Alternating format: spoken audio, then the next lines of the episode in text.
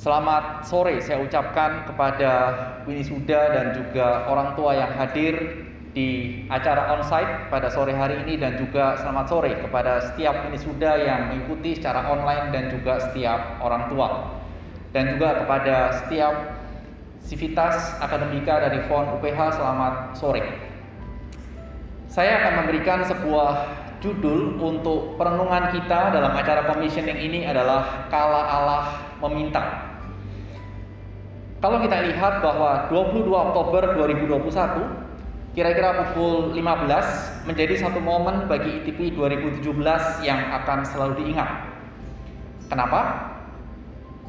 Karena di situlah akan ada pengumuman penempatan bagi kalian semua.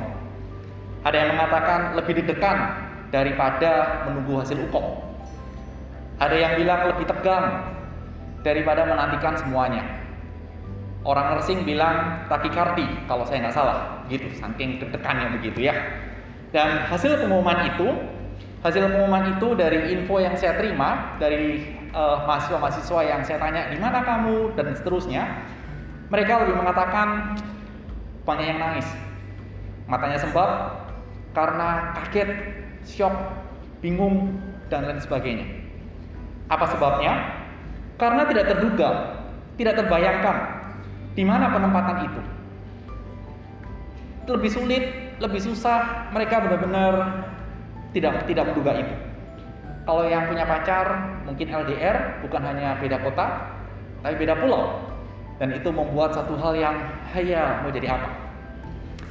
Dan tebakan saya adalah di tengah-tengah sikon seperti itu, saya tidak tahu apa yang menjadi respon dari anak-anak 2017. Melewati hari Jumat setelah pukul 3 itu apakah jam berjalan lebih cepat, lebih lambat, emosimu seperti apa, saya tidak tahu. Hari Sabtu, hari Minggu ibadah, mungkin engkau bertanya dan protes kepada Tuhan. Kenapa begini, kenapa begitu? Protes tidak salah, bertanya kepada, Tuhan silahkan, tetapi waktu akan terus berjalan. Dan akan tiba waktunya.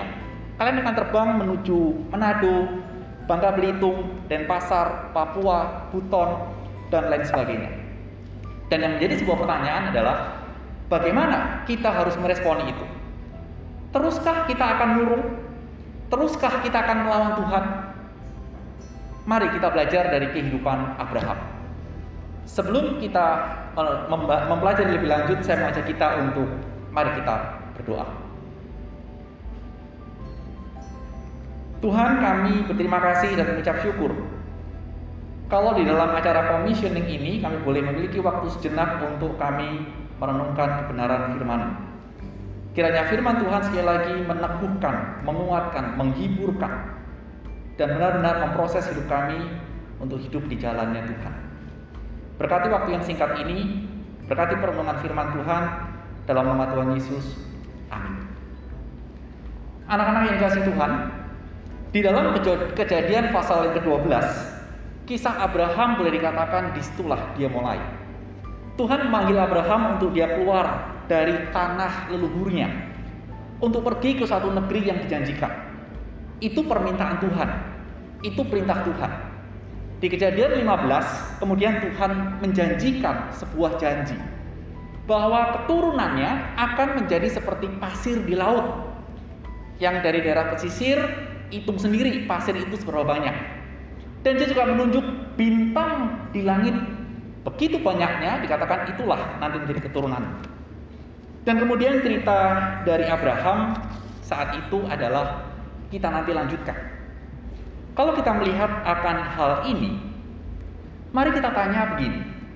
Apa yang saat ini, apa yang telah Tuhan minta dalam hidup kita? Kenapa saya tanyakan ini? Saya menanyakan ini adalah ketika saya mau wawancara beberapa anak ITP 2017 saya wawancara. Dan ketika saya bertanya dengan satu pertanyaan yang biasanya ditanyakan oleh interviewer, "Mengapa kamu jadi perawat?" Jawabannya saya yakin anak-anak FON menjawab standar. Mau melayani Tuhan melalui bidang kesehatan. Gitu ya.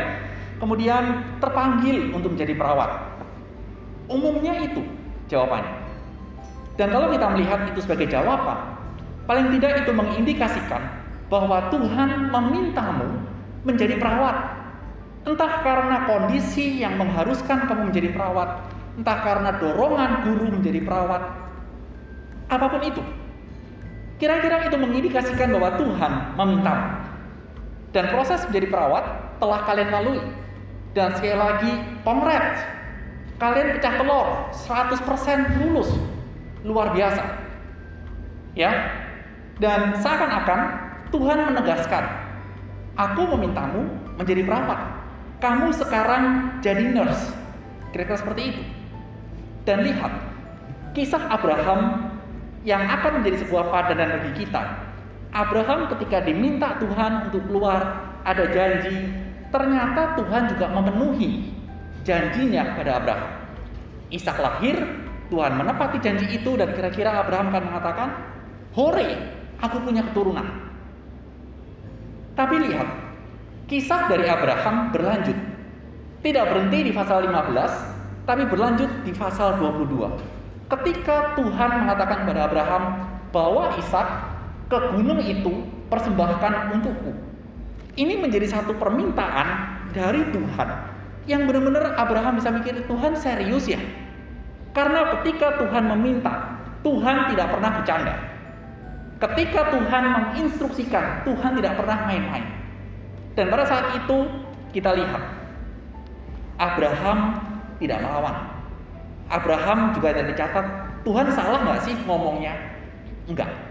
Tetapi Abraham langsung benar-benar menuruti apa yang menjadi perintah Tuhan. Dan kalau kita melihat ini menjadi satu hal yang mungkin kalian pikir, mungkin anak-anak 2017 sedang pikirkan, kok surat penempatanku ada di Palembang, di Makassar, kok begini, kok begitu, kok begini, kok begitu.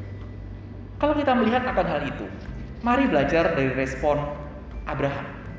Ketika Abraham benar-benar diberikan perintah kejadian 22 yang seakan-akan gak masuk akal, yang seakan-akan bertentangan, yang seakan-akan kok begini kok begitu. Abraham benar-benar nurut. Kalau pada saat itu Abraham diperintahkan oleh Tuhan diminta secara langsung.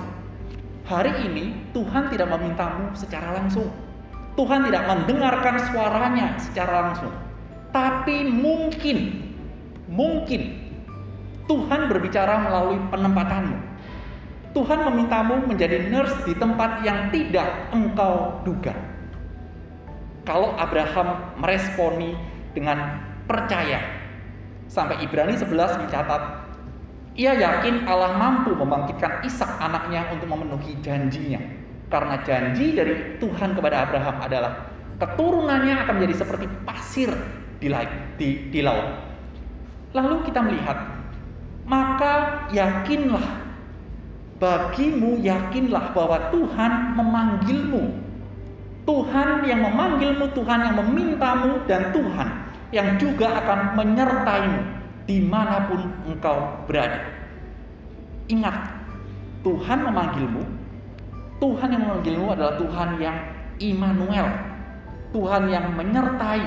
Tuhan yang berjanji di mana pun engkau berada, engkau akan disertai oleh Tuhan mau di Siloam Jambi, Mataram, Kupang, dan lain sebagainya, Tuhan pasti menyertaimu. Dan bukan hanya menyertaimu, tapi juga menyertai keluargamu. Dan terakhir, sebagai menutup. Kalau engkau bertanya, mau ngapain aku disuruh dinas di Bangka Belitung?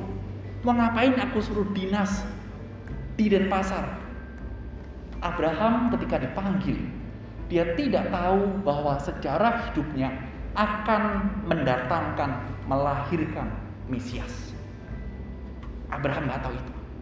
Tapi melalui permintaan Tuhan pada Abraham keluar dari Ur, garis keturunannya akan melahirkan Mesias.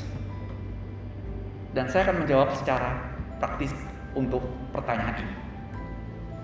Mungkin melalui kehadiranmu di tempat yang tidak engkau duga, Tuhan hanya mau Tuhan hanya mau melalui kehadiran satu jiwa dimenangkan. Mungkin kita nggak tahu itu. Tapi juga mungkin melalui kehadiran satu kampung dimenangkan. Gak ada yang tahu. Oleh karena itu, pergilah, yakinlah bahwa Immanuel menyertaimu di mana pun kau berada dan jadilah saksi Kristus. Mari kita berdoa.